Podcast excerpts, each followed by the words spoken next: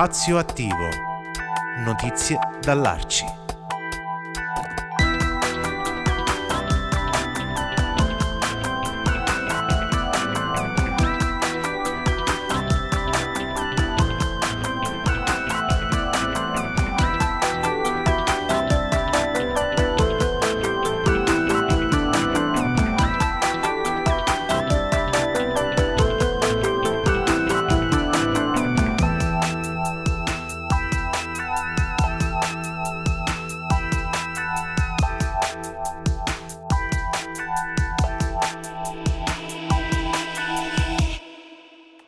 Torniamo nello spazio attivo, notizie dall'Arci, in compagnia di Antonio Tiberio, presidente di Arci Pescara, Arci Abruzzo. Ciao Antonio, ben ritrovato.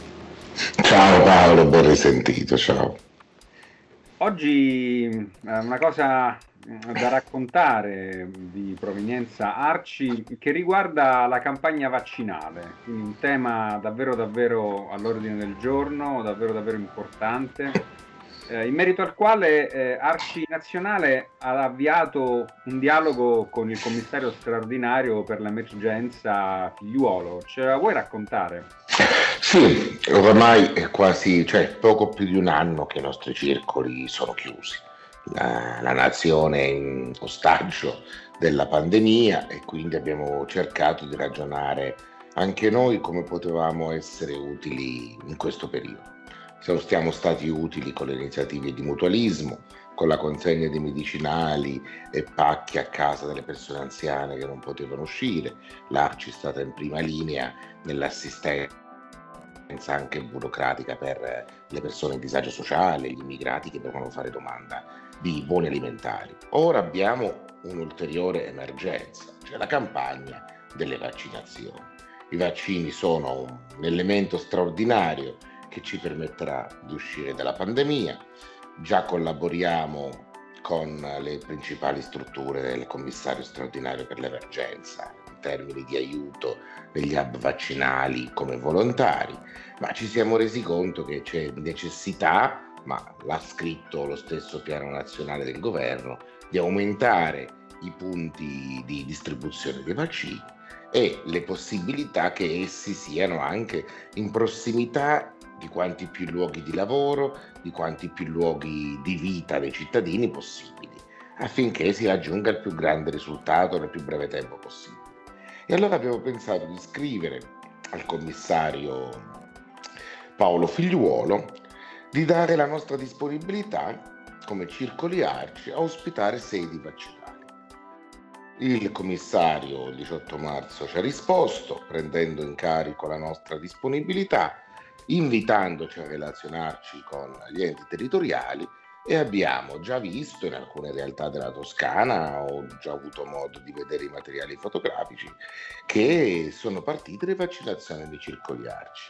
E questo insomma ci ha, ci ha fatto grande piacere, ci dà un'ulteriore responsabilità nella lotta al virus e spero che tantissimi sindaci, presidenti di regione, insomma, prendano davvero sul serio questa possibilità di modalità di vaccinazione diffusa sul territorio e capillare.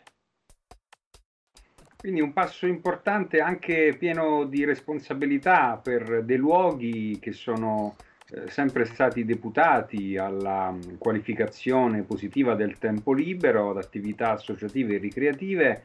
Come risponde la rete dei circoli arci eh, a livello nazionale e magari anche uno specifico territoriale?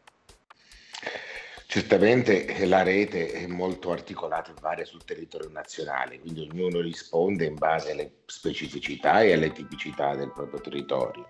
Sul nostro territorio, quello abruzzese, speriamo di avere una migliore interlocuzione con uh, gli enti pubblici locali che hanno trovato sostanzialmente la nostra proposta ecco, poco più che un auspicio e non la ritengono realmente percorribile.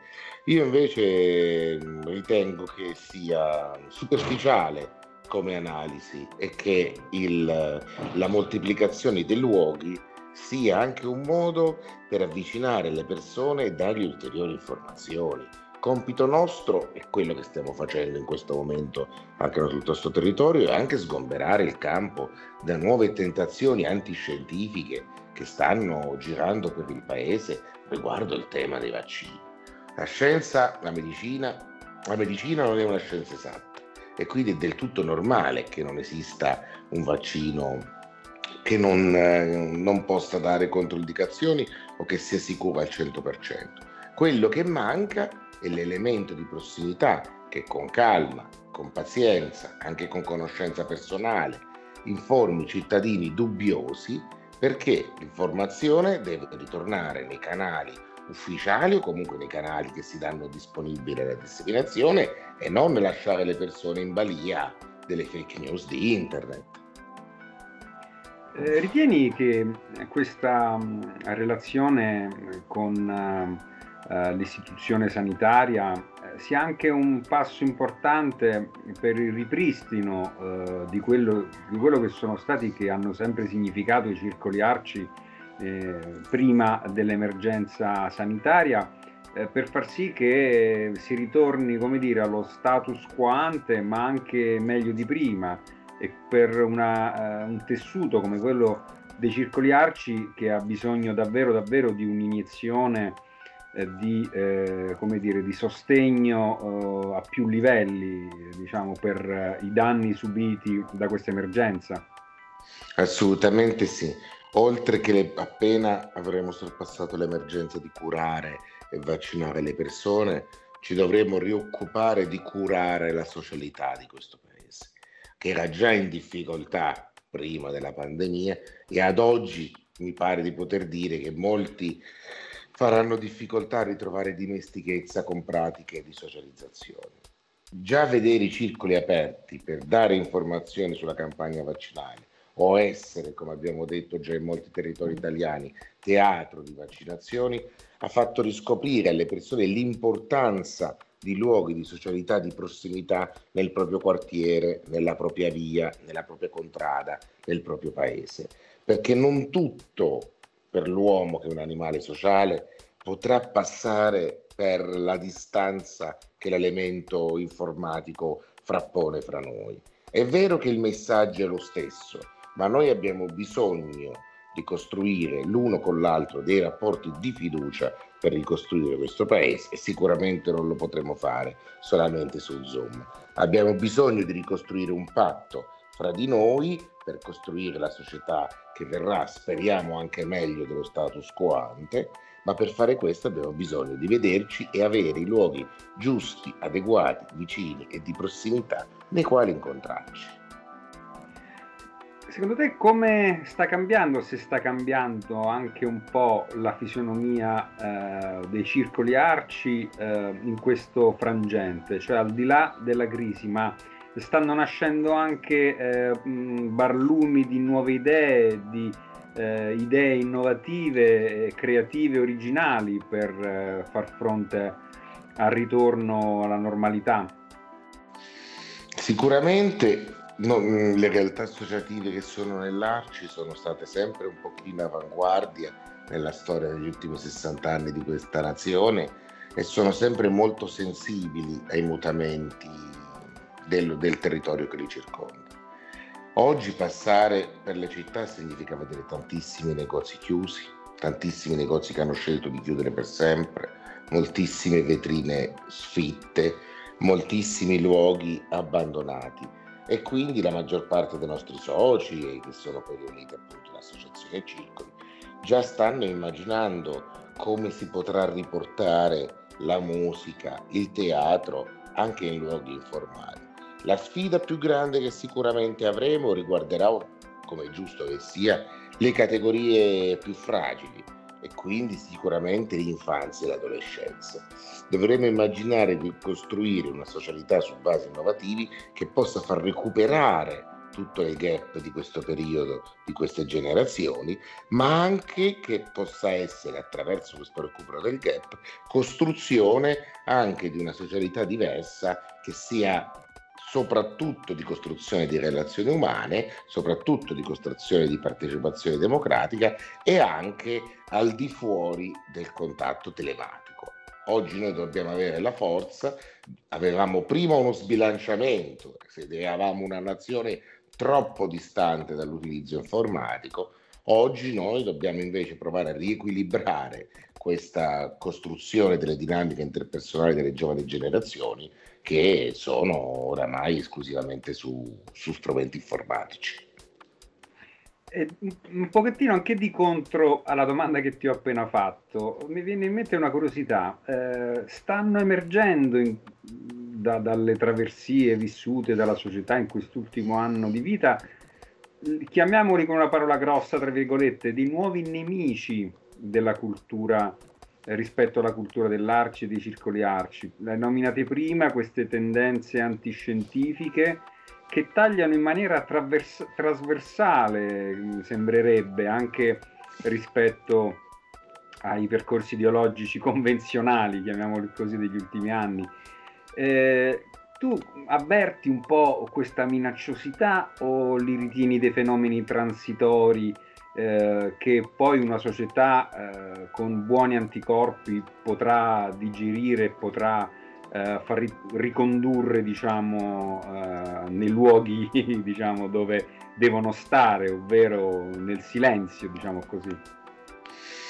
Beh, personalmente, e penso anche di parlare a nome dell'organizzazione, io li vedo moltissimo. Non è la prima volta, ciclicamente accade nella storia che in ogni momento di crisi eh, si rompe il rapporto cittadini-istituzioni e quindi teorie o riflessioni che mettono in dubbio la costruzione ufficiale della narrazione governativa hanno predominanza e oggi la scienza è sovrapposta al governo.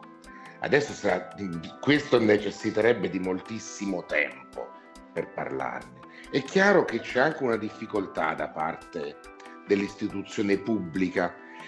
Mm, se noi avessimo pensato moltissimi anni fa, non voglio arrivare al IV secolo a.C., che a gestire una pandemia ci fossero stati solo scienziati, tecnici o generali, beh, mm, ti avrei detto che era la morte della politica non in ogni situazione il maggiore esperto tecnico è quello che riesce a comunicare meglio ai propri cittadini piuttosto che è quello che meglio di tutti riesce a dare una prospettiva di sviluppo successiva. A parlare alle popolazioni durante la guerra mondiale non, era, erano, non erano certo i generali, o meglio non erano solo i generali, tutti ricordiamo i discorsi di Eisenhower, di, di Churchill eh, e le passeggiate della regina Elisabetta.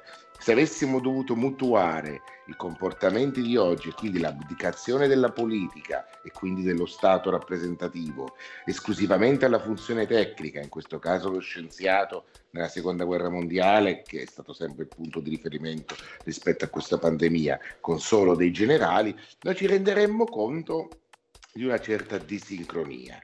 Questa è anche colpa è figlia forse di una debolezza della politica, ma la debolezza della politica di fronte alle sfide che sono poi di ricostruzione rendono inquieti i cittadini.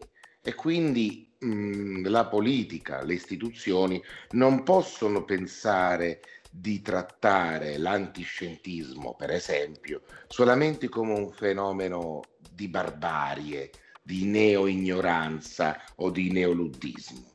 È in realtà figlio di una profonda insicurezza nel rapporto tra lo Stato e i cittadini e la politica e i cittadini per quello che riguarda la costruzione del futuro, nonché la gestione dell'attuale.